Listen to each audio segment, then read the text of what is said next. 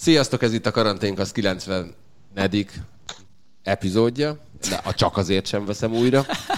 Pontosan 29 évvel azután, hogy a Los Angeles Dodgers történelmi mélypontra érkezett, ezt a sztorit egyébként csak azért vettem elő, mert ők akkor utolsók voltak, most viszont azért most már második éve elég nagy...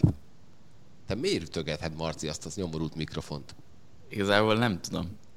Na, mindegy. Tehát a Los Angeles Dodgers, amelyik 30 év alatt eljutott odáig, hogy jelen pillanatban a baseball liga egyik legjobb csapata, ha nem a legjobb, bár bajnoki címvédőként azt hiszem, hogy inkább azt kéne mondani, hogy a legjobb csapata. És van közben egy olyan mellékes témám, melyet majd egy kicsit később földobok, hogy mi lesz a Barcelonával, amelyik most éppen úgy tűnik, hogy lefelé tartó spirálban van, és az európai rendszerben mit gondoltak, hogy hány év lehet az, amíg összeszedik magukat újra, és hogy ennyi idő alatt így mekkora veszteséget szenvedhet el a klub, akár népszerűségben, akár szponzorációilag is, akár stb. De hogy ne csak én beszéljek. Hello, Marci! Hello! Hogy tett a hétvégéd? Jól. Uh, igazából szombaton pihentem, ami nagyon jó volt, mert uh, ilyen rég volt. tanultál? Uh, tudod, az a helyzet, hogy a múltkor a Róma meccsről beszéltünk, a Róma himnuszról. Nem érdekel. Ne, nem tudtam egyértelműen, hogy most mit kell megtanulnom. Úgyhogy nem három hete kaptam a feladatot, hogy a vasas indulót, a régit. Na mindegy, állandóan kummantasz. Nem csak én, itt mindenki ebben a podcastben. Miről beszélsz? Nem sokára lesz box meccs, például Attilával. Szia Attila, hogy vagy? Jó, köszönöm szépen. Hétvégén szemrevételeztem a leendő ellenfelemet. És rögtön kettel lettetek, olyan vízhangos vagy, hogy jaj. Figyelj, én is visszahallom saját magamat tőled. Nem tudom, mit a... Ez, ez. Attila, lép ki és lép vissza, mert ez pokol. Micsoda? Lép ki, légy és lép vissza, mert ez így pokol. Ja. Addig köszöntöm Ádámot. Szia, Ádám! Hello, sziasztok! Hogy vagy, Ádi? Kiválóan köszönöm, csak bízom benne, hogy nem miattam visszhangzik Attila, mert új setupot próbálgatok éppen itthon, aztán lehet, hogy ezzel van a para. Ja, értem, nem baj, azért egy kicsit legalább lebasztuk, aztán majd visszajön, akkor megdicsérjük, hogy milyen jó. Hello Attila, vízhangzol? Mit tudom én? Nem, nem vízhangzol, látod, Ádám, nem te tehetsz róla. Ádám, majd tőled akarok kérdezni egyébként, hogy mi van ebben a Norrisszal, mert így, jaj. Azt így a nem, nem, az nem érdekel. Marginális dolgokkal nem akarok foglalkozni. Elég lesz majd, hogyha hokiról beszélnek. Na és itt van velünk. Nem most annyira át tud bocsánat. Nem tudom, hogy meg tudom-e válaszolni majd a kérdésedet. Jó, rendben. Oké, okay. akkor majd lehet, hogy nem kérdezek semmit, majd csak a jövő héten. és hát itt van velünk városjáró ügynökünk Szabó Máté is. Nagyon szép. Milyen lakótelepen vagy? Most éppen gazdagrét? Sziasztok! A Szent István Parkban járok. Jelenleg nem esik az eső, azonban lóg az eső lába. Akár egy órán belül elkezdődhet az eső. A forgalom jelenleg úgy áll, hogy nincsenek sokan a rakparton, de mint bizonyára sokan tudják, a Margit és a Láncid között le van zárva ez a szakasz. Kéne egyébként még ilyen helyszíni tudósítóként ilyen fontos információkkal szolgáló is, hogy most egy piros kabátos nő megy át éppen az úton. Remélem nem ütik el, és sikerült, nem, átért. Egy, egy, egy piros sapkás úr sétál itt nem messze tőlem, de, de rendben van minden, jól érzi magát. Jó, van, Fenyő Mikéhez ugorjál föl, ott lakik valahol. Jó, mindenképpen. Na, kezdem gyorsan egy szolgálati közleménnyel, amiből rögtön majd kettő lesz. Az első szolgálati közlemény az, hogy valószínűleg ez az utolsó karanténkaszt, amelyet a SoundCloudon tudtok majd hallgatni, és az egyik utolsó sporttévés podcast, ami a SoundCloudra készül. Ugyanis host ott váltottunk, innentől kezdve a Simplecast lesz az új otthonunk, ami egyelőre biztos, hogy a, a Spotify hallgatóinknak az égvilágon semmi dolguk nincs, ők ha nem mondom, akkor valószínűleg soha nem jöttek volna rá, hogy az a váltás megtörtént. Azért nem állunk át még teljes egészében, mert az Apple support éppen négy napja egy nagyon lelkes levélváltásban vagyok, hogy ugyan engedjenek már hozzáférni a Sport TV-s feedhez, melyhez utoljára tényleg négy éve vagy öt éve nyúltunk utoljára, azóta ők felületet is váltottak, amiben nem tudok belépni anélkül, hogy ne kapjak rögtön az elején valami hiba üzenetet. Úgyhogy ha ezt tudjuk orvosolni, akkor az itunes hallgatóknak sem lesz semmi dolga, ha nem tudjuk orvosolni, akkor viszont úgyis a SoundCloudon fogtok kapni majd egy hangfájt, melyben részletesen elmondjuk, hogy kinek mi a dolga ezzel.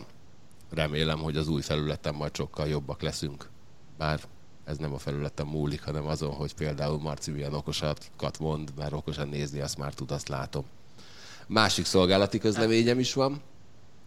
Ö, körbenyaltuk már a magyar-amerikai futball válogatottat, hogy feljutott az A csoportos Európa bajnoki keretben, ugyanakkor problémákkal szembesültek, miszerint Törökországba kellene utazni egy 60 fős válogatott kerettel, és jelen pillanatban a szövetség anyagilag, anyagilag nem áll túl jól. Egy amatőr sportágról beszélünk, ahol a játékosok körülbelül fizetnek azért, hogy játszhassanak, úgyhogy 60 ember kiutaztatása Törökországba az nem túl egyszerű, ezért a saját felületükön hát gyűjtést kezdeményeztek, hogy ne legyen esetleg olyan probléma, hogy nem tudnak kiállni, és akkor az összes eredményüket törlik. Ha van kedvetek, pénzetek, bármitek, akkor támogassátok őket.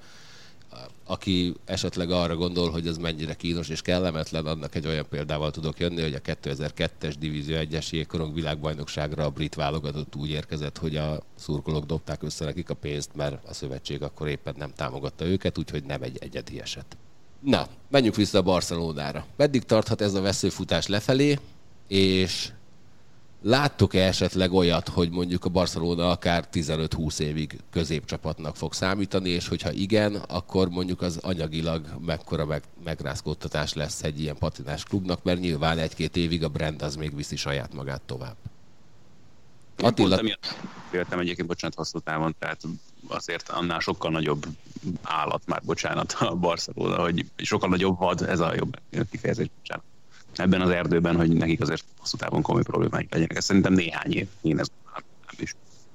Én is azt gondolom, hogy a brand miatt, amit világszinten gyakorlatilag képvisel a Barcelona, lesz olyan befektető, a, a, a, amely a hóna alá fog nyúlni a, a klubnak.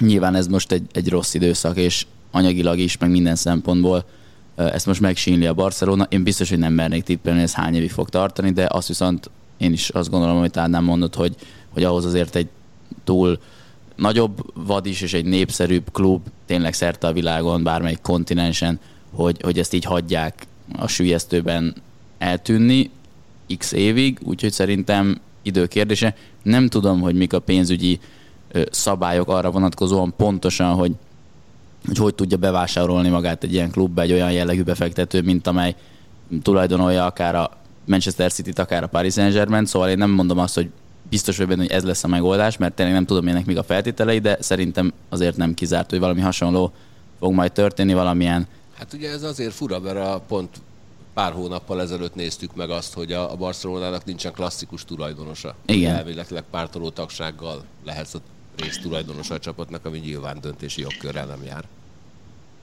És le, egy, na, na. lehet valaki, aki szocióként, szocióként óriási pénzzel lép be? Olyat lehet egyébként? Ezt úgy hívják, hogy elnök lesz belőle. Igen, mert ő, ő, ők azzal kampányolnak ilyenkor, hogy én behúzom ezt a bankot, behúzom azt a bankot, behúzom ezt a befektetőt. Tehát ezt az elnökök szokták így végig, végigvinni a spanyol kluboknál, én is úgy tudom. Na, ez a következő, ugye, amit a Marci, tudom, hogy a Marci most megharagszik, de kénytelen vagyok valamennyire ellent mondani neki. Mert ugye nem a... haragszom meg, nyugodtan. De a Marci nem haragszik meg, a Marcit ezért hozzuk, hogy te ellen mondj neki. A Barcelona a jelenlegi, tehát a jelenlegi felépítésében befektetőnek baromi nehéz megérkezni. Tehát szponzor jöhet, befektető nem jöhet. Mert a Barcelona ugye, amit mondta, ilyen szoció alapon működik, tehát gyakorlatilag egyesületi felépítés ahhoz, hogy, hogy ebbe befektető jöjjön, ahhoz nagyon-nagyon sok mindent kell megtenni. Elsőként a szocióknak le kéne mondani a jogukról, és aztán föl kéne vásárolni valakinek a klubot, nagyjából ez így működne.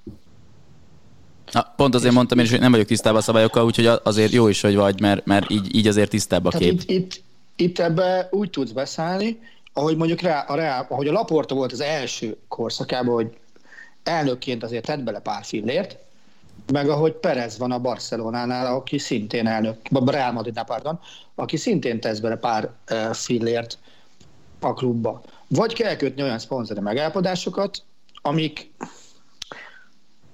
vélhetően nem piaci áron születnek meg, hanem túlárazzák őket.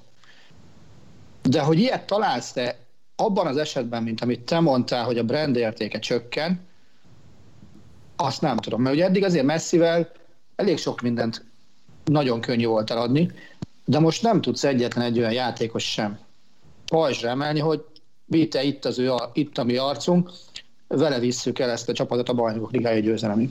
Na de most pont, pont ez, tehát te mondtad messi én meg azt mondom, hogy most egyszerre két olyan dolog történt, ami nyilván valamennyire együtt is jár, de nagyon régóta az a kérdés, hogy mi lesz a Barcelonával a Messi nélküli érában. Zárójelben ugyanez volt, hogy mi lesz a Real Madriddal a Ronaldo nélküli érában.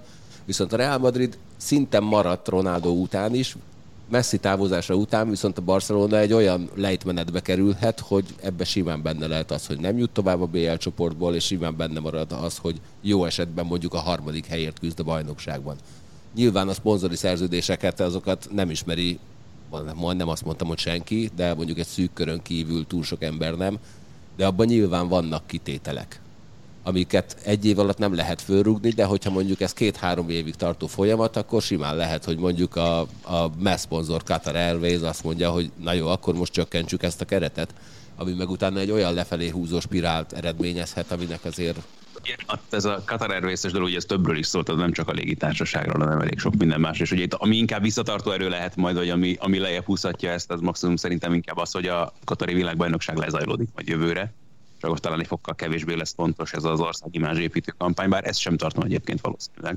Tehát mm, ez, ez a másik, hogy is mondjam, ebben a történetben, hogy ott nagyon sok minden nem feltétlenül üzleti alap működik ebből a szempontból sem. Hát ugye a Katarra kapcsolatban mi is beszéltünk róla, hogy Messi Párizsba igazolása volt része annak a projektnek, hát a Barcelona ott, ott is egyre nehezebben tud képbe kerülni. Nincs, aki, nincs, aki a Barszán keresztül el tudod adni a Katari vévét. Az az igazság egyébként, hogy én szerintem az európai labdarúgás az predestinálva van arra, hogyha egy csapatnál valami ilyen bukás történik, akkor az, azt nem lehet rövid távon megúszni. És én egy kicsit szkeptikusabb vagyok most abban, hogy a Barca mikor tud újra olyan szintre kerülni, mint pár évvel ezelőtt, amikor mindent meg tudott nyerni. És lehet, hogy én, én például azt mondanám, hogy akkor, hogyha az utánpótlásából ki tud megint egy olyan generációt nevelni, ahol két-három szupersztár is van, mert, mert szerintem ez a tulajdonosi struktúra, amiről most beszéltünk, illetve az a, tehát a, a, az az igazság, hogy én, én nem tudom, tehát én is azt gondolom, hogy a Barcelonának azért nagyon nagy a marketing értéke, de, de én fenntartom azt, hogy Messi marketing értéke az, az, az majdnem pariban volt a klubéval, és hogy olyan óriási veszteség érte most őket, hogy, hogy én, én, én azt nehezebben látom, mint például ugye Amerikában, hogyha most van egy jó draftod, akkor hírt volt egy jó gondolata, de megszakadt a vonal. Annyi, hogy a, a Mátéhoz annyit tennék hozzá, amit mondott, bár nem hallottuk a végét. Máté, el kéne mondani a végét még egyszer, mert ez lemaradt. A draftnál van Amerikában, ha van egy jó draftod? A, igen, a, a draft, draftnál mondtam azt, hogy Amerikában ugye előfordulhat az, hogy van egy pocsék csapatod, van egy jó draftod, valami hirtelen jön egy szupersztár, mondjuk mint amilyen LeBron James vagy Michael Jordan volt annó, és akkor a, rögtön a felső középmezőnybe kerül a csapatod, és elkezdődhet egy építkezés. Annyira más az a rendszer az európai focitól, hogy, hogy én tehát nehezebben látom ezt a, ezt a vissza, tehát újra felemelkedést a Barszánál. Bocsánat, most akkor veled is vitatkozni fog egy kört legalább. Mégpedig a Messi és a Barcelona marketing értékén. Azt szerintem már nem a Barca volt elől az elmúlt években. Messi előrébb tartott mindenben. Közösségi médiás követő létszámtól kezdve. Én is. Azt mondta, hogy pariban volt. Hát Messi legalább, volt. azt mondtam, hogy legalább pariban volt. Jó, egy, tök egyértelműen sajnos előrébb volt Messi, amit én nagyon-nagyon nem szeretek, hogyha egy játékos fölmúl egy klubot, teszem hozzá, de, de Messi nagyon sokkal előrébb volt mindenben. Szerintem egyébként, hogyha... Ez még csak egy dolog volt. A, ugye a Galus mondta egy fél szó erejéig, hogy párhuzamot vonta a között, amikor a Real Madridból elment Ronaldo, és szerintem ami, ami, ami nagy különbség a kettő között, hogy Ronaldo is egy szupersztár, és Ronaldo is arca volt a klubnak, de valahogy mégsem volt annyira az a helyzet, hogy, hogy egyrészt ennyire vele azonosították volna a klubot, másrészt pedig ennyire rajta állt vagy bukott volna a klub ö, sikeressége. Most nem, fut, nem a futball terén, hanem inkább a marketing terén. Tehát a Real Madrid, mint brand, az szerintem nem sérült azzal, hogy, hogy Ronaldo elment. Vagy biztos sérült, de nem sérült messze akkorát, mint amikor egy sérült a Barcelona. És Hát nem, mert amikor Ronaldo elment a Real Madridból, akkor a Real Madridnak még mindig volt két-három olyan játékosa, akiről azért tudtad, hogy kicsoda. Még ez hát most, most a Barcelonának is van két-három olyan játékos, akiről tudod, hogy kicsoda, csak, csak Busquetsre azért nehéz brandet építeni, vagy, vagy mit tudom én, Pikére. Az a baj, szegény Busquetsre nekem mindig a vasaló sztori jut eszembe, de ez nem is az a Busquets. Nekem Berkiről szokott. Ah, aki, amiről egyébként kiderült, hogy kamu volt. Tudom, és hogy motorozik, de ez nekem akkora csalódás volt, mert én amikor annak idején olvastam azt a sztorit, hogy vetődve megmentette a kisgyermekét, és elkapta a forró vasalót, akkor fú, micsoda hős, minden potyagot meg lehet neki bocsátani, erre kiderült, hogy motorozni volt, hát nagyon kellemetlen. Bocsánat, Berti Krisztiánnál tartottál. Nem a volt. Hát de, ki? Dehogy nem. Volt. De hát a, de a Busquets nem kapus. De, de volt, volt. volt egy Busquets nevű kapusa is a Barcelonának. Ja, bo- bocsánat, én rosszul hallottam. Meg, megártott a friss levegő, értem én. De, de a forgalom kezd növekedni a rakparton, hogyha ez érdekel valakit. De örülök, Marci, egyébként, hogy bekeverted a vasalót, mert akkor csinálhatjuk azt, hogyha legközelebb nem énekelsz, akkor jöhet a, jöhet a vasalás? A vasalót te keverted be, én Berkit kevertem be. Hát de akkor te keverted be, hogy akkor esetleg... És figyelj, az Oli vasal majd téged, uh. mit szólsz? Inkább énekelek. Jó, rendben. Attila, még egy dolgot mondj meg nekem, légy szíves. Németország miért Parancsol. gyűlöli, vagy Németország, vagy a német futballrajongói miért gyűlölik annyira a spanyol futball gazdasági felépítését? Nagyon, nagyon fasz, amikor politikát kell belekeverni a, Nem, hát a karanténkazba. Ez, ez, ez pénzügyi. Egy, egyetemen politika volt ez. Ugye azért Németországban, Németországban Angela Merkel megítélése az jelentős részben pozitív volt. Főleg mondjuk egy három évvel ezelőttől visszafeléig. És ugye ő mondta azt egyszer, hogy az EU kölcsönök felhasználását ellenőrizni kell Spanyolországban, mert azt nem szeretnék, hogy azokból a kölcsönök, mint az EU folyósít részben német engedéllyel Spanyolországnak abból a futballcsapatokat támogassák, hiszen így teremtenek versenytársat, például a Bayern München.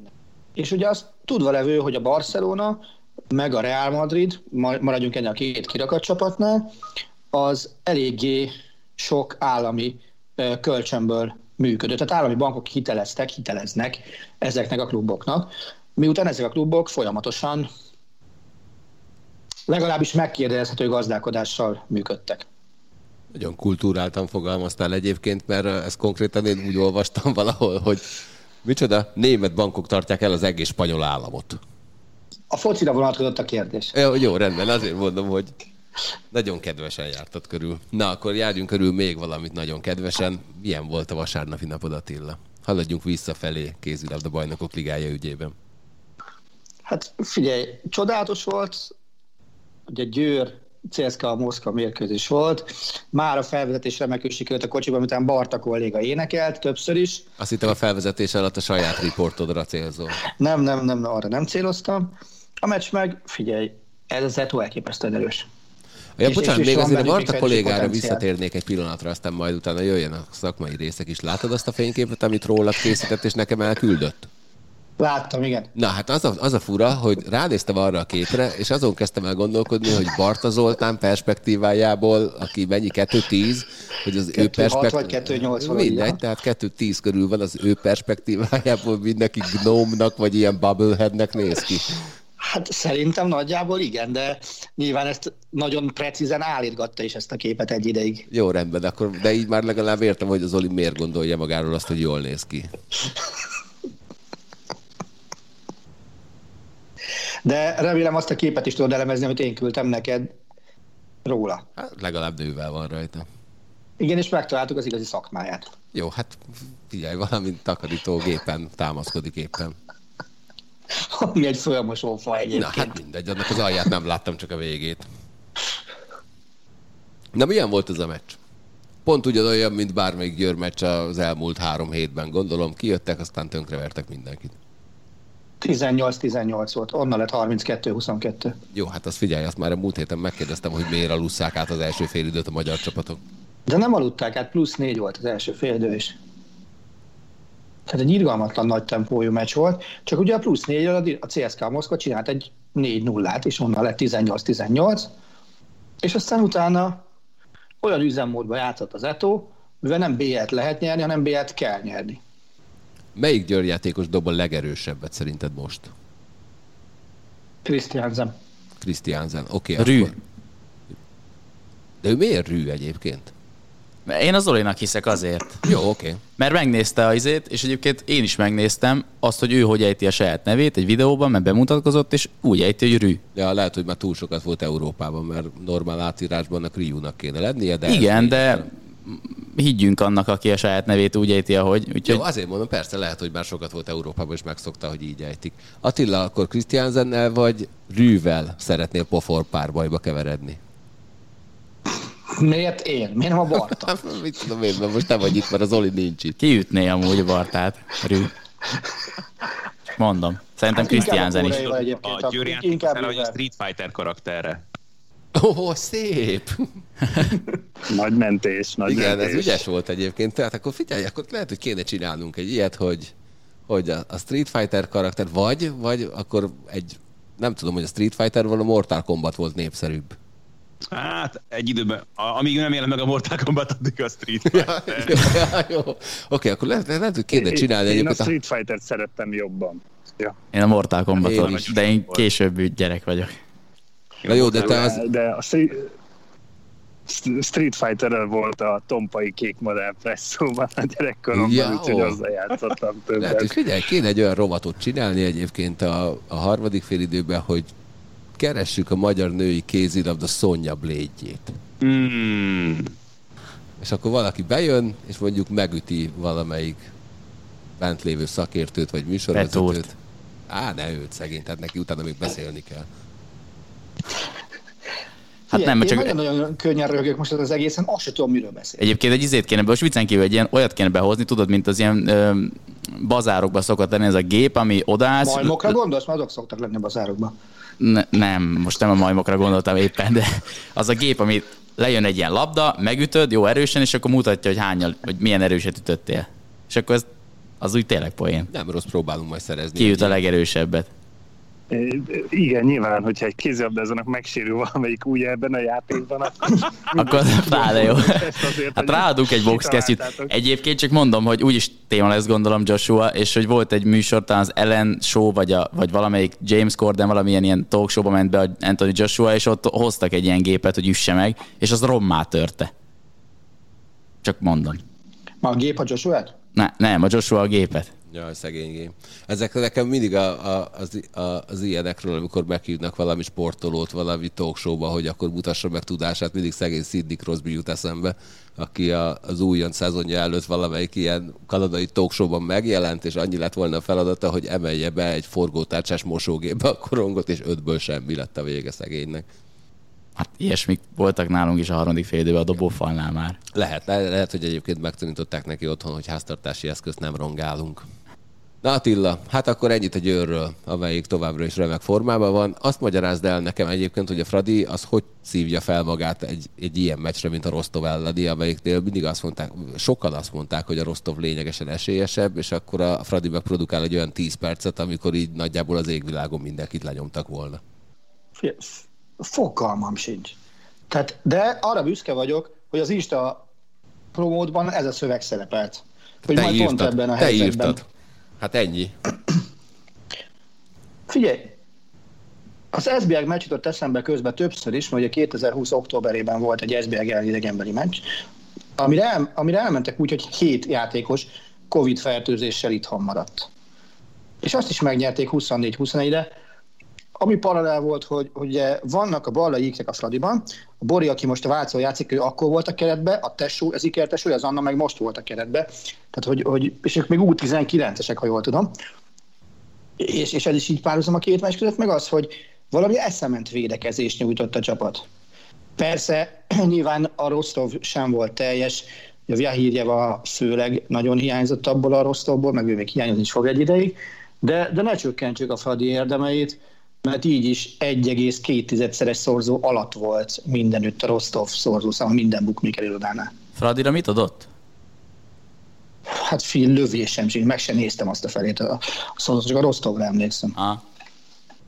Azt ugye, De hát tud... szerintem fejre át mindenki, aki erre meccsre fogadott kis túlzással. Azt ugye tudjuk, hogy a Fradiban minden szezonban benne van valami bravúr, mert tavaly ugye ez hmm. a, a Tour de Vipers-t verték meg kétszer gyorsan egymás után, amelyik utána nem igazán úgy zárta a szezont, mint akit úgy könnyű lenne megverni. De most egy kicsit ezen szerintem ez az idei Fradi talán túlmutat, mert most egyelőre nem azt lehet mondani, hogy egy bugdárcsoló csapat, amelyik bravúrokat mutat be, hanem egy kifejezetten jól összerakott Ferencváros lehet látni. Ez abszolút így van. és, és az, hogy van a Fradinak most egy olyan vezére, aki két poszton is tud helyettesíteni bárkit, ugye Emily Bölkre gondolok, az meg szerintem külön jó. És ami különbecsülendő, hogy azt a fajta már-már a slágfertigséget közelítő magyarságra nyilatkozik, egy év és három hónap után, amit itt töltött, az, az meg egészen lenyűgöző mentalitástól tesz tanulbizonyságot szerintem. Úgyhogy tényleg csapágyasra van hajtva ez mellett a pályán, mert játszott a 60 percben szerintem kb. 58-at. Hát meg intelligenciáról azért ahhoz nagyon Igen. komoly intelligencia kell. Ami zugaluska. Most éppen SMS-t kell írnom, úgyhogy beszélgessetek még egy kicsit a Fradiról. Akkor én, várj, akkor... Meg a másik az, hogy Lát, tényleg azt mondtuk, hogy Bíró Blanka eszement módon védett. Azt másnap jött Szolberg. Szóval azért egy, egy kapusedzőt nagyon szívesen megnéznék, hogy meghallgatnék ennek a két produkciónak az értékeléséről, mert ez, ez nem volt normális egyik se. Meg vagy Aluska? Meg. Vagy kérdezhetek Attilától? Kérdezhetsz, bármikor kérdezhetsz Attilától. De rám ne várjatok. Attila, a Veszprém meccset láttad? Igen. Hogy köt át? Imádom. Teljesen szív lesz. Láttam minden négyet múlt héten, akkor így mondom, jó? Mi volt, mi volt a különbség a Veszprém játékában itthon a PSG ellen, és mi volt a különbség, vagy ahhoz képest a Kielce elleni játékban? Nem írtam a lékainak a meccs előtt. Na, tehát Bazlagaluskát azon ott ül veled szembe. Jó. Nézd, szerintem egy csapatépítés nem megy úgy, hogy folyamatosan csak fölfelé a történet. Tehát igenis kellenek ilyen meccsek, hogy, hogy kijöjjön az összes olyan hiba, amiből lehet előre haladni, hogy más típusú játékosok ellen mit kell csinálni, hogyha van egy olyan extra klasszis, aki a, a crunch time-ban zseniális, mint Dusebájok, azt hogy kéne onnan kiszedni, ezeket meg kell tanulni. Szerintem tök jókor jött ez a vereség, és, és kellenek az ilyenek, mert ebből lehet tanulni. Mennyire számított a közönség hiánya KLC-ben, ami ott volt a Veszprém arénában? Szerintem ezen a szinten ezt tudni kell kezelni. Nyilván persze, hazai pályán ez biztos, hogy más mes lett volna, de hát az a nemzetközi kupa sajátosság, hogy el kell menni idegenbe is olykor, és, és ott meg ők játszanak hazai közönség előtt, és csak ugye 70 Veszprémbe tudott körülbelül utazni, le a kalappal előttük.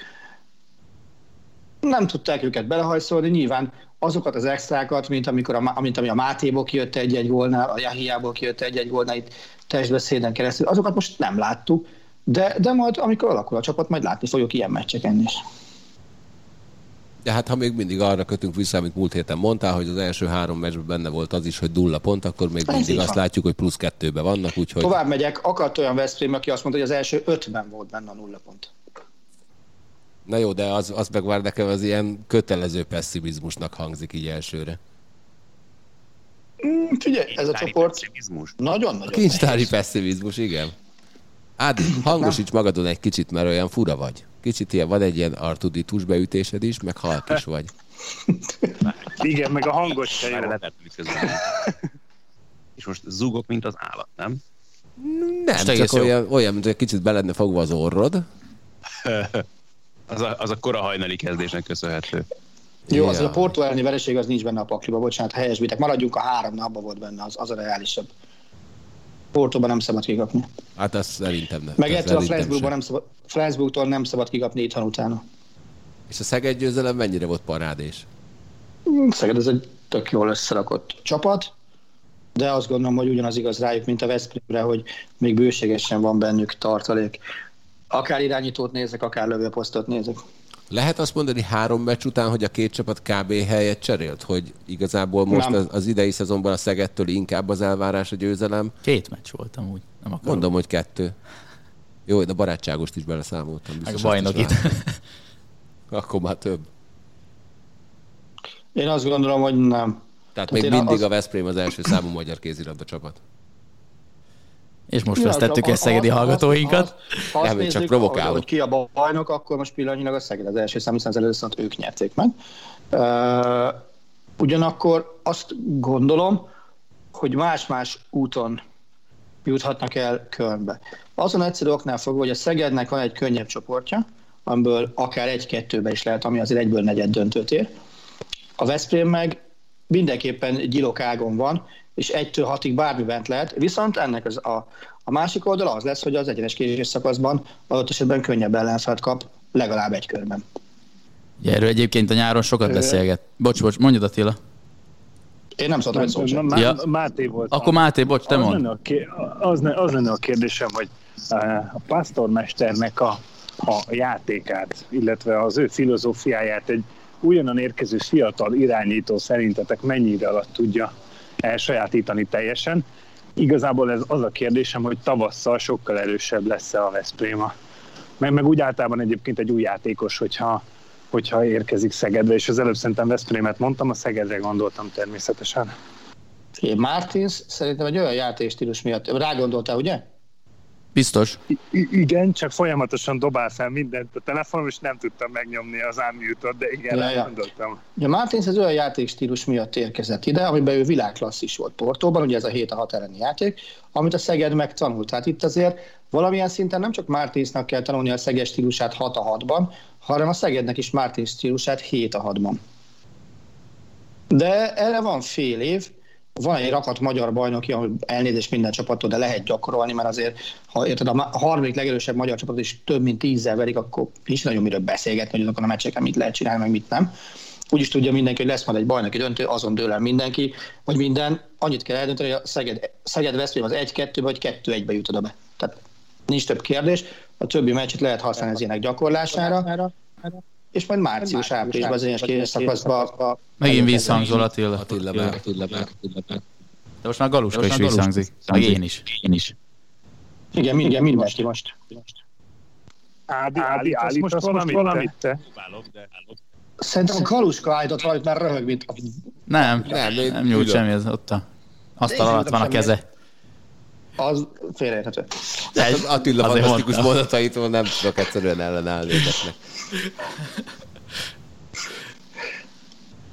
Most mindenki visszhangzik akkor? Nem, most hú, de viszont jó lett a hangod. Most, most mindenki eltűnt a visszhangba. Ne nyúljál semmihez. engem.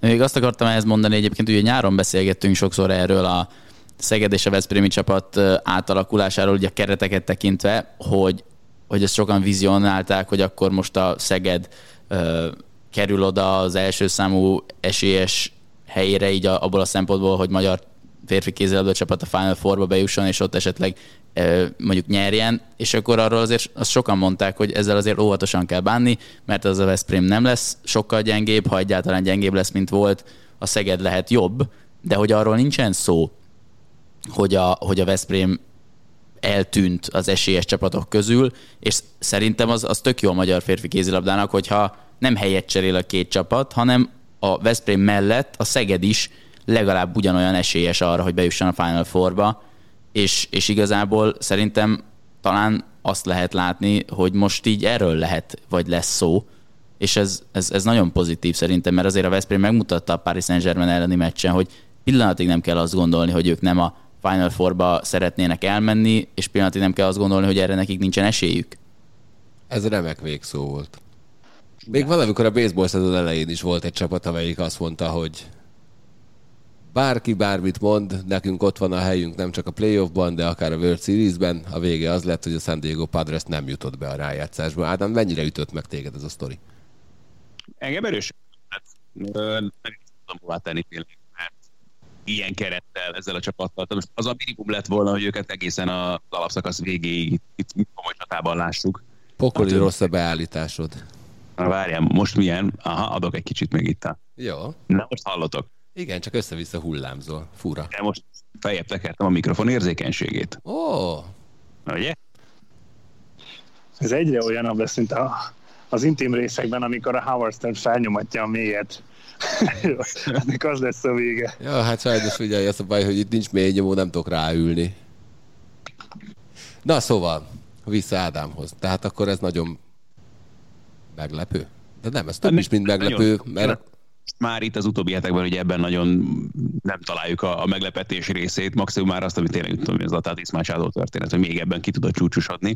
De egyébként meg a szezon elejé elvárásokhoz képest hát nyilvánvalóan az egyik, hanem a legnagyobb csalódás az egész MLB-ben az, amit a Padres produkált, vagy nem produkált. Igen, ha valaki nincs nagyon képbe a dologgal, a San Diego Padres a liga jelen pillanatban leginkább futatott személyével, Tatis Juniorral, illetve a liga egyik másik legjobb ütőjével, Machadóval felállva. Az elején borzalmasan jól mentek, aztán jött egy, egy pont, amikor Tatis megsérül, aztán amikor visszajött, akkor átrakták őt már a shortstop pozíciójából máshova, és akkor egy iszonyú lejtmenet következett. A San Diego folyamatosan vesztett, vesztett, vesztett, és most a, a legnagyobb ígéret és a legjobban fizetett játékosokkal felálló San Diego Padres nem megy a playoffba, ami szerintem hatalmas meglepet. Attila. Mi lesz a Red sox -szal? Nézd, mi lenne Yankees Red Sox wildcard mérkőzés lesz. Az a kérdés, hogy hol. Ugye a Red Sox sorsolása a legjobb a wildcardét hajtó, wildcardra hajtó csapatok közül. A Red Soxnak van három meccs a Baltimore ellen, még három meccs a Washington ellen. Szerintem a két csapatnak lehet, hogy nincs összesen száz győzelme a szezonban. És te örülnél most egy Red Sox Yankees wildcard meccsnek? Ami ugye egy meccsen dől el, visszaállt, visszaállt az eredeti kiírás, bár nem az van, mint tavaly, amikor két győzelemig kellett játszani valakinek, hanem most egy meccses wildcard van, és most, ha jól emlékszem, akkor éppen véget ért egy ilyen Yankees Red Sox széria, ahol a... 0-3. Igen, ahol a Red Sox meccset sem nyert. Ez így van. Ugye, amit lehet tudni azért a nyár, nyáron, hülye vég, tehát a szezon végén a Red Soxnak a dobósorát mindenképpen meg kell erősíteni, mert Chris Sale mögött úgy, ahogy még Nathan Eovaldi egy kiegyensúlyozott dobó, Minusz 20 pontot hozott nekem a héten, köszi. Tessék? Minusz 20 pontot hozott nekem a héten, Azért köszi. Mondtam, hogy úgy, ahogy kiegyensúlyozott, de a Yankees ellen ő sem volt kiegyensúlyozott. A dobósor nem túl erős. A bullpen az fejre át, mint az állat. A, a Yankees ellen ugye talán két meccset is a hetedik inning után vezetésről sikerült elbukni. Ha az a kettő megvan, akkor már nincs nagyon miről beszélgetni. Így meg most ott tart a liga, hogy a Yankees, a Red Sox, meg a Toronto, azt hiszem két meccsen belül vannak a, a két wildcard helyért az utolsó héten. És most jön három olyan mérkőzés, amit karbatett kézzel lehet röhögve figyelni, Yankees Toronto. Én egyébként őszinte leszek, a háromból csak a Torontónak szurkolok, hogy legyen ott. Meg miatt, a, meg miatt a Red Sox-nak, de... Egyelőre... jó egy Boston-Toronto wildcard mérkőzés a fenvéjen, tehát az Igen, okay. és nekem még egyébként egy Yankees Blue Jays is nagyon jó lenne, mert borzasztó, amit a Red Sox csinál így a szezon vége felé. Hát figyelj, még egy csapattól nem ment át így a Covid, mint ahogy a, mint ahogy a Red Sox-on átment azért. Tehát azért volt 10 fölött volt a, a, a csúcs, amikor 10 fölötti játékos volt a Covid listán. Kéne egy ilyen versenyt hirdetni egyébként, hogy ki hivatkozik, melyik csapat a világon hivatkozik a legtöbbet a Covid-ra. A Red Sox nem hivatkozott rá egyébként, legalábbis nagyon nem olvastam. Ami nagyon érdekes, hogy az utolsó meccsre, és szerintem azon változtatni fognak, hogyha, hogyha úgy alakul. Chris Sale az utolsó meccsre van beírva uh, dobónak. Az utolsó Washington elleni meccsre. Most azt gondolom, hogy azon azért fognak variálni, mert rá két napra biztos nem, fog, nem dobhat wildcard meccsen. Tehát szerintem szélt már most elkezdik majd úgy variálni a, a menetrendjét, hogy ő fog dobni a wildcard meccsen. A csapatok és Covid kérdése majd ha még marad időnk, akkor a végén térnék vissza. Egyébként valószínűleg a Red Sox azért sem hivatkozhatna nagyon a Covid-ra, mert hogy ő, ők állnak a legszarabb bulátótottság szempontjából, ha jól emlékszem. Na de mindegy. Igen, ez így van. Ki nyeri az MLB-t? Kérdezem először téma legnagyobb szakértőjét, Fülöp Marcelt. Szerintem a Tampa. Ja, de jó, de ezt a parta mondta neked, hogy nem mondhatsz mást. Ja, nem, nekem most ez a csapat jutott eszembe először. Jó, rendben, akkor szerintem is Mert a, a, a Brad Phillips-et mutogatjátok mindig. Jó, hát nyilván. Na, és ennyit tudok körülbelül a... a megint az MLB-ről. MLB, az MLB Bestben megint valami első vagy második helyen zárt ő. Az, ja, értem, jó. Igen, de ma, ma nem szeretem egyébként, hogyha, izé, hogyha Anna csak arról szól, hogy ma megint home ütött, már megint ilyen ügyesen védekezett, nekem abban a csávóban pont az ostobaságai tetszenek, amik nagyon szórakoztatóak. Mostanában ebből kevés van, de azért még várunk rá egy kicsit. Ádi, ki nyeri az MLB-t? Dodgers. Aj, de uncsi. Jó, de akkor legyen olyan a World Series, mint tavaly. Simán, persze. Attila, ki nyeri? Hát figyelj, akkor mondjuk egy meglepőt. St. Louis A Chicago Bulls. St. Louis Cardinals. Máté mondanám egyébként, hogy tippedet azonnal lemegyek a dohányboltba, és megrakom a tipmixet, de szerintem még az itteniek is hülyének néznének, de nem baj. De Máté, neked szurkolok ebben a versenyben. Én is gondolkoztam egy picit, mert azért, amit ők produkálnak itt az utóbbi hetekben, az, az abszolút a zseniális kategória. Mennyire tartanak most? 15? 16. 16? Azért az elég 16. 16, aha. Tehát amikor elindultak, akkor 71-69 volt a mérlegük, most 87-69. Nagyon beragadt neked ez a 69, vagy nekik. Mm. Na, menjünk Biztos tovább. nagyon sok Brian Adams-et hallgattak. Jaj, jaj, jaj, jaj, nem kellett volna. Most bántam meg, hogy ezt földöm. Jaj, eszembe juttatta, jaj, jaj. Egy Brian Adams lemezed nincsen? Miért lenne? Hát ott tarthatnád az Ákos mellett. Igen, az Ákos verses kötetből rendeltél már? Miből? Ákos novellás per verses kötet most jelent meg. Ja, tudom, nem rendeltem Biztos még. jó. Azt nem is fogok. Majd. De, de, de, de ha már könyv a dedikálás, hogy sikerült Galus? Nagyon jó volt, figyelj, Ezt a nagyon, segnyalót. nagyon, tényleg, hát fizetek érte, hagyjad már. Nagyon jó, figyelj, nagyon jó volt. Ö, voltak így elegen végül is, meg jó fejek voltak, meg csacsogtunk egy csomó emberrel rengeteget, és a büfébe volt sör. A Rigit alig bírtam elrángatni onnan. A sörtől? Ki itta? A büfétől. sörtől? Hát ezt majd rátok bízom egyébként, hogy mit akart a Ricsi, állandóan ott volt a büfébe. Úgyhogy nagyon jól sikerült, köszönöm kérdésed. Egyébként egy kicsit meg is sértődtem, mert Marci megígérte, hogy a Bartával megérkezik, és hoznak nekem valamit, de nem jöttek el. Na, hát így. Hát egy, egy, ez, Ott- ott vártam, vártam rátok. Több szempontból se igaz. A- Azt nem mondtam, hogy hozzunk neked valamit. Annyit, annyit mondtam, hogy én megyek másnap, azt mondtad, ne, ne menjek. Aztán mondtad, hogy de menjek, mert megsértődsz, hogyha nem. És mondtam, hogy megkérdezem az Zolit, hogy nem akar-e kijönni velem, mert akkor elmegyünk, de aztán nem is kérdeztem meg, mert elfelejtettem. Vagyis sajnos, igen. Figyelj, szerintem jobb habba, hogy ezek belekeveredsz. Szerintem is. Mert Egyre kellemetlenebbé kezd válni ezt a beszélő, le is húzom a pótméteredet a picsába. Na, miért nem hitted el, hogy lehúzom? Na, hát üljél ott nyugodtan. Hát hogy lenne? Szegény. Büntetésben van, nem Szegény próbálkozik. Na mindegy. Na, szombat este kiváló ökölvívó mérkőzést rendeztek Londonban, és ugye létezik egy olyan, mit mondjunk erre, mert nem arra, meg nem szabály, meg csak itt szokták mondani, hogy a, a bajnokot azt jól meg kell verni, pláne, hogyha hazai rendezésű esemény van. Na most akkor megérkezett ez a derék ukrán férfi, akinek most Alexander a keresztneve, de a vezeték neve nem jut eszembe természetesen. Hülye. Uszik, vagy Uszik, Uszik. Uszik, köszönöm szépen Alexander Szik. úszik, és hát nagyon megverte ezt a szerencsétlen Joshua embert. De ezt most nem, nem úgy kell elképzelni egyébként, hogy véresre verte, és az meg támolygott, hanem, hanem tényleg nagyon techni- nem, nem egy klasszikus ukrán nehéz súlyú ökölvívót lehetett látni, akiket megszoktunk mondjuk az elmúlt 15-20 évben, hanem egy nagyon gyors mozgású, nagyon jó mozgó valakit, aki ütött, vágott, harapott, és ami nekem nagyon-nagyon tetszett, hogy a, az utolsó menet legvége volt az a pillanat, amikor Uszik közel állt ahhoz, hogy akár meg is rendítse Joshuát, aki végül a köteleken ülve zárta a meccset, és az első dolog, amit Joshua arcán láttam, az az volt, hogy füligérő szájjal ment köszönteni ellenfelét, aki legyőzte őt. Ádám, te láttad ezt az egész gálát, ugye? A, próbáltam nézni a többi meccset is, főleg azért a Joshua meccse koncentráltam, de szóval egyrészt megrendíteni már igazából közel állt hozzá a korábbiakban is. Tehát olyan fölénye volt az első pillanattól kezdve Uxiknak, hogy nagyon nehéz volt. Én legalábbis nehezen tudtam volna elképzelni, még úgy is, hogy Londonban rendezték ugye ezt a mérkőzést, hogy uh, azt ne adják neki, tehát ott az, az tényleg az ordas csalás kategória alatt volna, hogy ezt ő nem kapja meg.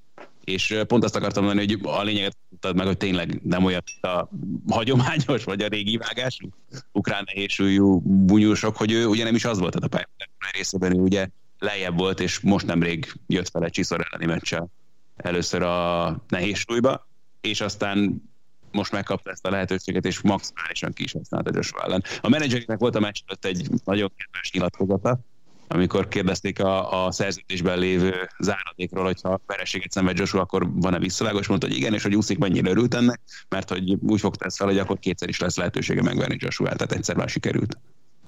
Igen, egyébként ugye ez van ez a súlycsoportváltás, amikor azt mondják, hogy ha alulról jössz, akkor az, az előnyökkel járhat, mert hogy gyorsabb mozgású vagy, meg stb. De hogy egy csomószor láttunk olyat, hogy viszont amikor felkerül rá a súly, akkor az a gyorsaság eltűnik, most ennél a fickónál az nem tűnt föl. Meg az, hogy tehát az meg egyértelmű, hogy ő képzettebb, technikásabb bunyos, mint Joshua, és ezt maximálisan kihasználta megint csak ezen a meccsen. És az az előmeccsen, az a nagyon durva káót, azt láttad? Igen, igen, Fú, igen, az, igen. az brutál, nem tudom, nem tudom, a többiek látták-e, szerencsétlen ember kapott egy sallert, elfeküdt, és, és az, ami nagyon-nagyon ritkán látok, a lába nem volt a földön, hanem a levegőben állt, és folyamatosan remegett. Tehát ez egy nagyon-nagyon ijesztő pillanat volt. Reméljük jól van. Jól van már egyébként, azt adták ki másnap. Nyilván bent tartották a kórházba, de, de fel fog épülni. Ugye visszatérve még a főmecsre, azért azt ne felejtsük el, hogy Uszik egyrészt én őt láttam 2009-ben a Milánó évében boxolni, amikor eleve feltűnt, akkor még az elődöntőbe kikapott, de 11-ben nyert VB-t, 12-ben nyert olimpiát, olyan azért ritkán van, hogy valaki a profik között 15. meccsére már minden VB övet begyűjt cirkálósúlyban, és aztán olyan is ritkán van, hogy így ledurrantsa nehéz súlyú a világbajnokot, aki Ádi Javicsket de szerintem kétszer közel áll ahhoz, hogy megismerkedjen a, a Spurs stadionjának a padlójával. Abszolút, abszolút. Nem, nem jutott el a padlózásig, de többször is volt olyan momentum, akkor láttad, hogy megvan. És az És azért a másik, a másik, ami nagyon-nagyon fontos, így a szerződés alapján, ugye oké, okay, hogy Usziknak más a menedzsere, de a promótere ugyanaz, mint Joshua-nak. Tehát nem volt olyan baromi nehéz tető aláhozni azt az árdékot a szerződésbe, meg Uszik se hülye, hiszen élete legnagyobb gázsiát kapta ezért a meccsért, és legközelebb ezt meg lehet szorozni legalább kettővel, amennyi pénzt fog kapni. Visszavágó Kijevben? Na, ezt kérdezték már Eddie Höntől is, és azt mondta, hogy highly unlikely. Nem is értem. Uh, nézd meg, hogy Uszik hol boxolt eddig.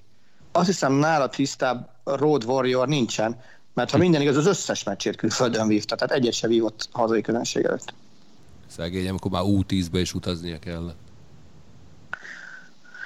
Bocsánat. Na hát revek rangadók és derbik voltak a hétvégén. Kezdjük egy hazaival. Nem tudom, hogy láttátok-e a Fradi Újpestet. Nem. Nem? Na, hát a Fradi Újpestről azt szeretném mondani, hogy szegény Jancsi Jani nem lehetett boldog. A Fradi 4-1-re nyert, rendeztek egy foci meccset is, annak az eredményét sem tudom. Három de, de azt hiszem, azt is a Fradi nyerte. Na viszont volt egy Láció Róma. Hogy éltétek ezt meg? Nagyon ritka az, amikor egy, egyébként egy poén kétszer működik. Most ez, hogy a, a Csabi és a Zümi együtt közvetítette újra a Láció Rómát, ez most újra nagyon jól működött kettő között vársz 15 évet, akkor... Jó, hát ez is igaz. Remélem, hogy a, lesz, lesz róla majd valami hosszú videófelvétel. Én, én láttam, hogy valami kamera volt. Azt én is láttam. Azt én is láttam. Én csak highlights-ot akarok látni, amikor egymáshoz nyúlnak, meg torzul az arcuk, meg ilyenek. Azt mondd meg, hogy neked mennyi között van abban a, ahhoz a bent lévő kamerához? Nekem sem ennyi. Nem neked. Nekem? Aha. Hát miért kéne? Hát hát Csabi tudja ezt magától, hogy mit kell csinálnia. Még talán jobban is. Te benned az ösztön a szemétkedésre arra sokkal Tudom, hogy nem ezt a szót akartad használni. ez egyértelműen nem az a szó. De ez, ez, elbírja, ez elbírja a podcast szintjét a, még a, a, a szó. másik is. Nem, mert Attila nem volt hozzá közöm. Csalódott vagyok. Hát, ne haragudj, sírjál. De azt mondjátok meg nekem, tiltja a szabálykönyv azt, hogy a labdarúgásban, hogy bármi legyen a kezedben, ami nem a sportoláshoz kapcsolatos? Megmondom őszintén, nekem erre nincsen fogalmam. Nem, az, azért, azért volt fura, ugye történt, Milán meccs volt? Destro góljánál azt mondta, hogy annyira görcsben volt a keze, hogy nem tudta eldobni a vizes palackot, és avval fut, futott, futott, sprintelt, kicserezett mindenkit, majd lőtt egy gólt. Nem, ez a Genoa Verona volt szombat este. Na, mondom. És csak az jutott eszembe annak idején, hogy, hogy mondjuk a, a, a jégkorongban, ha csak el van repedve a botot, el kell dobni, mert hogy nem tökéletes a felszerelés. Nem lehet nálad semmi olyan, amelyik nem szabványos valami, és én még ilyet sosem láttam, hogy valaki úgy focizik, jó mondjuk a játszótéren a ketrecbe, de úgy focizik valaki, hogy egy ásványvizes üveg van a kezében. Figyelj, nem volt elrepedve valószínűleg az ásványvizes üveg, úgyhogy... Jó, oké. Okay. Én, én csak azért láttam egyébként a gólt magát, és, és képeket, de hogy egyébként az hogy került a kezébe a palack? Tehát ott kiment frissíteni, és visszajött, és azt, elfelejtette lerakni? Azt mondta, hogy annyira be volt görcsölve a keze, hogy nem tudta eldobni. Tényleg ezt mondta? Aha. Micsoda bullshit. Sosem volt még görcsbe a kezed? Hát... Akarod, hogy legyen? Szép. Na, maradjunk még futballnál. Marcel témát hozott, vezest föl. Bruno Fernandes. Csak hogy segítsek, hogy milyen témát hoztál. Megvan már, igen. Uh, ugye volt egy Manchester United Aston Villa mérkőzés a hétvégén a Premier League-ben, ahol vezetett a Aston Villa 90. perc környékén, büntetőhöz jutott a Manchester United, és sokan választ kaptak arra a kérdésre, ami biztos, hogy sokakat foglalkoztatott, előre engem például nagyon, hogy amikor először büntetőt kap a Manchester United Cristiano Ronaldoval a fedélzeten és a pályán, akkor azt ki fogja elvégezni. Az a Bruno Fernandes, aki az elmúlt mint a másfél szezonban nagyon biztos lábbal értékesítette a büntetőit a csapatnak, azt hiszem 22-ből 21-et berugott, vagy az a Cristiano Ronaldo, aki egyrészt klublegenda, másrészt karrierje során berugott több mint száz büntetőt, ezek közül volt, amit bajnokok ligája döntőben nagyon fontos pillanatokban, és egyébként is az európai labdarúgás egyik legbiztosabb ítéletvégrehajtója. Odaállt Bruno Fernandes, ez engem nagyon meglepett, én biztos, hogy arra fogadtam volna, hogy Cristiano Ronaldo rúgja, odaállt, kibombázta a stadionból, és igazából bennem az a kérdés merül fel, hogy edzői szempontból jó döntés volt-e ott hagyni Bruno Fernandesnek a labdát egy 90. perces büntetőnél viszonylag éles helyzetben úgy, hogy Cristiano Ronaldo is ott van a pályán, Másrészt mivel győzték meg Cristiano Ronaldot arról, hogy nem ő rúgja a büntetőt, mert az hát látszott... Bruno Fernandes korábbi büntető statisztikáival. Tehát Én biztos vagyok benne, hogy ezzel nem lehet meggyőzni Cristiano Ronaldo. Tehát nonsens, tehát hogy Cristiano Ronaldo-nak oda teszed Bruno Fernandes büntető statisztikáját, és azt mondja, hogy bocsánat, elnézést, akkor igazad van, akkor rúgja ő, mert egyébként én csak a világ legjobb játékosa vagyok, körülbelül 13, 15 éve. Most jött vissza, tehát hogy Mit ő az újonc abban a csapatban. is van, hogy oké, okay, nagyon nagy király vagyok, de azért mondjuk valamit itt megszoktak már. De ez a meglepő, ez az, ami engem meglep, hogy ő, de tulajdonképpen ez olyan az én fejemben, hogy ő egy jellem fejlődésen ment keresztül, vagy jellemváltozáson, mert szerintem ő azért nem ilyen volt. Tehát én szerintem Cristiano Ronaldo igenis elvárta volna egy pár évvel ezelőtt még, hogy visszament, és ővé legyen minden fontos duty. A büntetők, a szabadrugások, meg még amit szeretne. És most valami, valamit kapott a Manchester United-től, ami, amivel elérték azt, hogy ő igenis azt mondja, hogy oké, okay, bocs, visszajöttem, de igazatok van, Bruno Fernandes rúgta az elmúlt két szezonban nagyon jól büntetőket, álljon oda, és rúgja őt. Csak... Én már meséltem itt azt a sztorit szerintem a moszkvai BL döntő előtt, amit Owen Hargraves mondott el, éppen azt követően, hogy kiderült, hogy Ronaldo visszajön a Unitedbe, hogy ott ugye a szabadrugásokat gyakorolták Van der Sárral, és látta Ronaldo is, hogy Hargravesnek kicsit jobban megy, és akkor azt mondta, figyelj öreg, akkor a meccsen te fogod lőni ezeket a szabadrugásokat. Tehát, hogy... De, ez, de ez, ez, ez, ez, azért, ez azért érdekes ez a sztori, mert ez nem, ez nem, ez nem cseng egybe azzal a, azzal a Cristiano Ronaldoval, aki egyébként 15 éve rúgja, vagy 10 éve rúgja a szabadrúgásokat gyakorlatilag minden meccsen, minden csapatában, pokolian rosszul ahhoz képest, ahogy egyébként rúgná, mit tudom én, annó a Juventusban egy Pjanic, vagy egy Real Madridban teszem azt egy Özil, vagy tehát, hogy mind, a legtöbbször volt a csapatában nála szerintem jobb szabadrúgás lövő, mégis mindig ő lőtte őket. Tehát, hogy valahogy, valahogy ez, ne, ez, ne, ez, nem, ez nem stimmel nekem ez a sztori hargreaves kapcsolatban. Lehet, hogy akkor még nyilván fiatalka volt, és nem volt ennyire domináns, de mindegy, én meglepődtem ezen, hogy odaadta a büntetőt, és, és amit még akartam, hogy szerintetek ezután fog-e még a Bruno Fernandes büntetőt rúgni valaha a Manchester Unitedben, amíg Cristiano Ronaldo ott van. Kíváncsian Te... várom, mert csak ezt tudom mondani a magam részéről. Te is közvetíthetél azután, hogy végigbeszélted a Liverpool himnuszt. Hát most nem tudom, hogy jött ide. Ja, értem, értem, értem, értem. Egy hiba után szerintem nem rántanak le senkit azért ebből. Hát szerintem most azért abban biztosak lehetünk, hogy a következőt azt nem Bruno Fernandes fogja rúgni. Na, jó, oké, ha Bruno Fernandes rúgja, akkor mit csinálsz? a hétközi meccset például. Igen. Tehát a Villarreal ellen, szerda este 20.45-kor a Sport 2 hogyha Bruno Fernandes rúgja Manchester United büntetőjét, mit csinálok? Uh-huh. Ha Ronaldo is pályán lesz. A Ronaldo is pályán van. Jó, de nem, ilyen extra kikötéseket nem kell tenni. Hát de, de, de ez nyilván szempont. És nem csak erre az egy meccsre vonatkozik. Tehát ez most egy hosszú távú fogadalom, legyen az, hogy például megfogadod azt, hogy betartod. De várjál, de ne, nem értem. Hát miről beszélsz, hogy több meccsen át? Hát a következő Manchester, tehát most ne, hogy az legyen csak, hogy A ez következő csak a Manchester United büntetőt, Így van. ha nem Cristiano Ronaldo rúgja úgy, hogy ő a pályán van, Így akkor van, mit fogadjak meg? Hát nem tudom. Mit teszel? Van két milliós kapszalicos csilim. Mit szeretnél? Azt meg, jó, azt megkóstolom, és arról videót csinálhatsz, és akkor kilökheted valahova, ha akarod. Jó. De mondjuk ez ilyen, meg, ez ilyen túl egyszerű, hát ilyet már csináltunk. Na. Jó, és akkor ezen kívül ugye még énekelsz is legközelebb, mert ez ugye nem ide Na most már muszáj leszek, igen. igen. Igen, na mindegy. Máté, most, hogy visszaértél otthonodban, és az autó zaja már nem. nagyot. Jaj, nagyon rendes. Azt szeretném tőled kérdezni, hogy mi lesz wiggins Ugye wiggins az a, az a sztori, csak röviden elmondva, hogy ő azt mondta, hogy nem veszi fel az oltást semmiféleképpen, és azon a környéken, ugye San Francisco és környékén az a szabály, hogy nem léphetsz be fedett pályás sporteseményre akkor, hogyha nem rendelkezel oltással. Wiggins pedig hát ezen a környéken a Golden State Warriors csapatában hazai pályán szerepel, ami jelen pillanatban úgy néz ki, hogy sem az edzésekre, sem a meccsekre nem látogathat be, amíg ez az állapot van. Azóta már Kyrie Irvingről is kiderült ugyanez a Brooklyn Netsnél. De hogy, Brooklynban mi a szabály? Ö, Ő is veszélybe van most.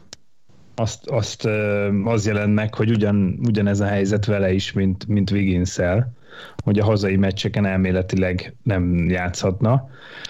Fél nem tudom, hogy mi lesz, de én, nekem az az igazság, hogy én én az a típus vagyok, aki ebben nem biztos, hogy ennyire, ennyire liberális lenne. Tehát, hogy azzal, hogy te nem veszed fel az oltást, mások egészségét is veszélyezteted, és, és én lehet, hogy kötelezővé tennem. Sőt, hát Karim Abdul-Jabbar, az NBA egykori legendája is nyilatkozott, hogy szerinte nincs helye annak, hogy egy játékos azt mondja, hogy nem veszi fel az oltást, akkor, akkor tud játszani, hogyha ha felveszi.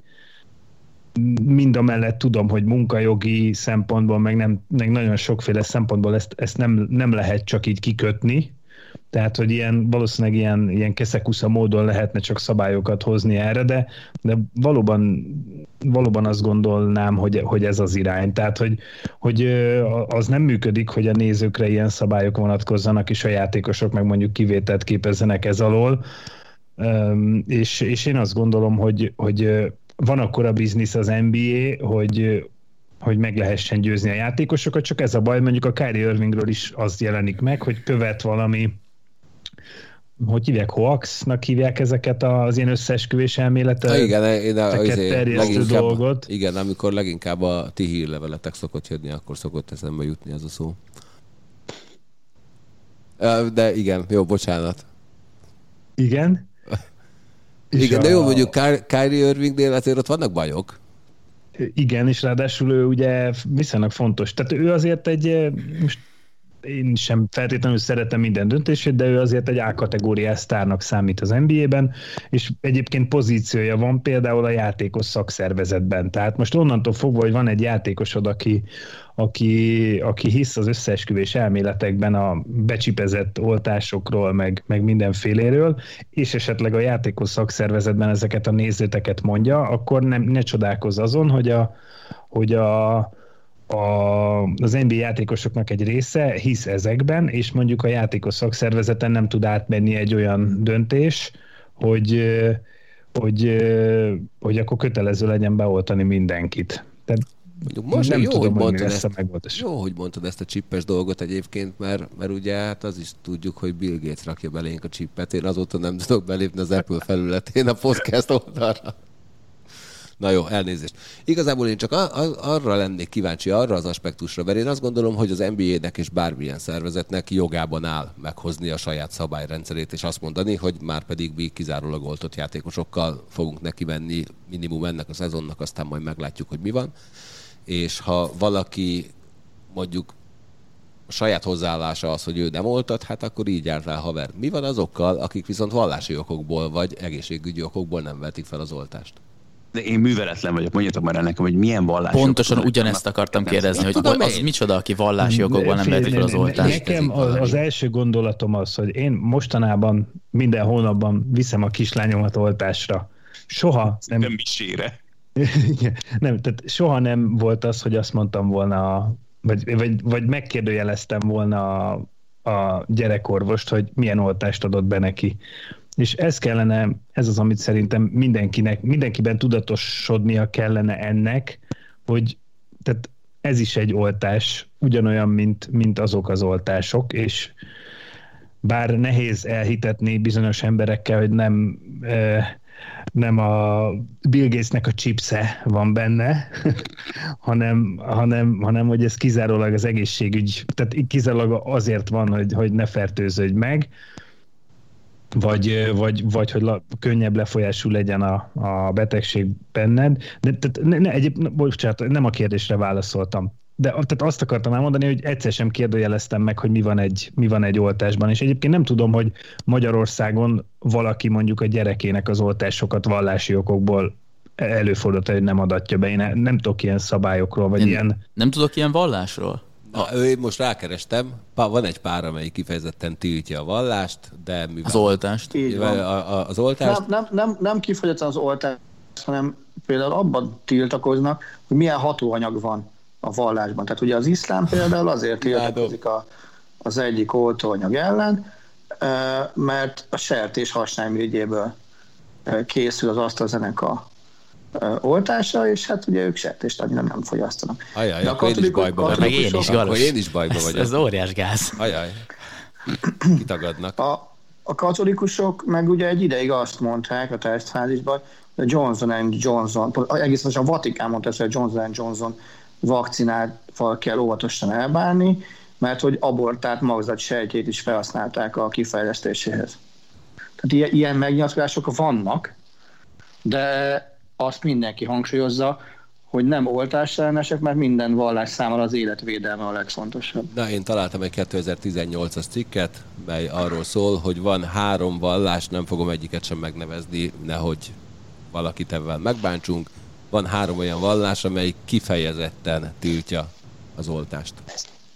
Hát én, Mind én... a három létezik az Egyesült Államokban, tehát ott mondjuk lehet, hogy ott markánsan jelen van. De egyik sem világvallás, ugye? Nem. Az eredeti kérdésedre válaszolva szerintem ez két külön elbírálás alá kell, hogy essen, az, hogy valaki egy játékos vallási okokból nem akarja felvenni az oltást, meg aki egészségügyi okokból nem akarja felvenni az oltást. Nyilván a vallás egy fontos dolog, sokaknak életét meghatározó, tehát nehéz valakit meggyőzni arról, hogy menjen szembe a, a vallásával, vagy azzal, amit a vallása képvisel, vagy elvár, de azért mégis, tehát hogy azt, ott azért lehet mert szerintem meggyőzni, vagy lehetne azt mondani, hogy hát bocsi haver, de én értem, hogy te vallási okokból nem vezet föl az oltást, de a, a, a, akkor nem játszhatsz, tehát nem tudunk ezzel sajnos mit csinálni, muszáj valahogy meggyőznöd magadat. Aki egészségügyi okokból nem veheti fel az oltást, ez egy másik kérdés, mert nyilván ott nincs opciója, ott nincs választása, ott ő nem veheti fel az oltást. Tehát ott kell egy külön ö, kategóriát valahogy kialakítani, hogy akkor neki, mit tudom én, egy ilyen teszt, olyan teszt, stb., de hogy neki meg kell teremteni a lehetőséget, hogy ennek ellenére is játszon, hiszen ő neki nincs más opciója, ő nem dönthet úgy, hogy fölveszi az oltást. Aki vallási okokból nem veszi föl, ő dönthet úgy, hogy fölveszi. Szerintem. Most tudtam, hogy olvastam a kezdőt ötön egy, egy cikkben, hogy Jonathan Isaac, az Orlando Magic játékosa,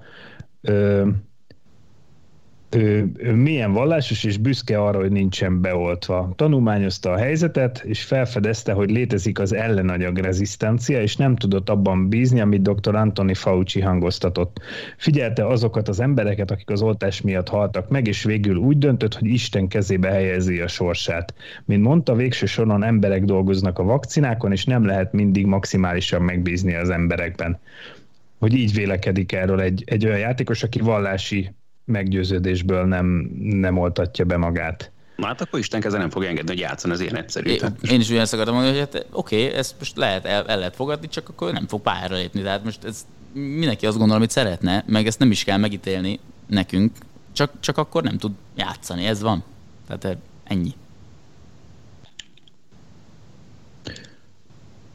Hát igen, csak ugye itt, amit a Galuska is kérdezett, hogy itt az a helyzet az NBA-vel kapcsolatban, hogy, hogy egyrészt meg kell felelni az NBA szabályozásának, és itt jelen esetben itt a Wiggins esetében például itt a hatósági szabályok a szigorúbbak, és mert az NBA engedné, hogy a játékos egyébként játszon, csak szigorúbb szabályok vonatkoznának rá, mint a, a, mint az oltott játékosokra, meg, meg sokkal több dolognak meg kell felelnie, és, és itt, itt egyébként ez már túlmutat az NBA-n, tehát hogy ez már Igen, tényleg ez... a hatósági és politikai kérdésé válik innentől fogva, hogy, hogy milyen szabályokat hoznak a, az adott területen. Igen, hát ott ugye az a faramúci helyzet van, hogy hazai meccsen nem játszhat, bizonyos államokban idegenbeli meccseken játszhat, és például hasonlóval találkozott a Montreal Canadiens, ahol az egyik játékos szintén bejelentette, hogy már pedig én nem fogok voltatni, nála meg az lenne a szitu, hogy ő hazai meccseken játszhatna csak, az Egyesült Államokban viszont be nem tehetné a lábát, kivéve akkor, hogyha karanténba vonulna. Így innentől kezdve valószínűleg ő a, a Hebs idegenbeli meccsein nem játszhatna. Úgyhogy egy nagyon fura szituációkat tud teremteni ez a helyzet. Az én véleményem az, hogy oltasson mindenki, aztán soha senkire nem fog semmi rosszat mondani, ha nem oltatja be magát, ő dolga. Majd viszek neki bablevest. Ja, azt a börtönbe szoktak, bocsánat. Én most nézettem anti-test szintet, vagy nem tudom milyen szintet, és kifejezetten magas, és mak egészségesnek érzem magam, nagyon jól vagyok, úgyhogy én is azt mondom, hogy mindenki oltasson, mert működik az oltás, és hat. Úgy. Úgy. Jövő héten újra találkozunk. Jó sokan leszünk, remélem, akkor is, meg vidámak. Vigyázzatok magatokra nagyon. Ha bármi hír van majd, hogy hol kell a subscribe gombot megnyomni, akkor jelzem. Sziasztok! Sziasztok, vigyázzatok magatokra! Sziasztok! A műsor a Béton partnere.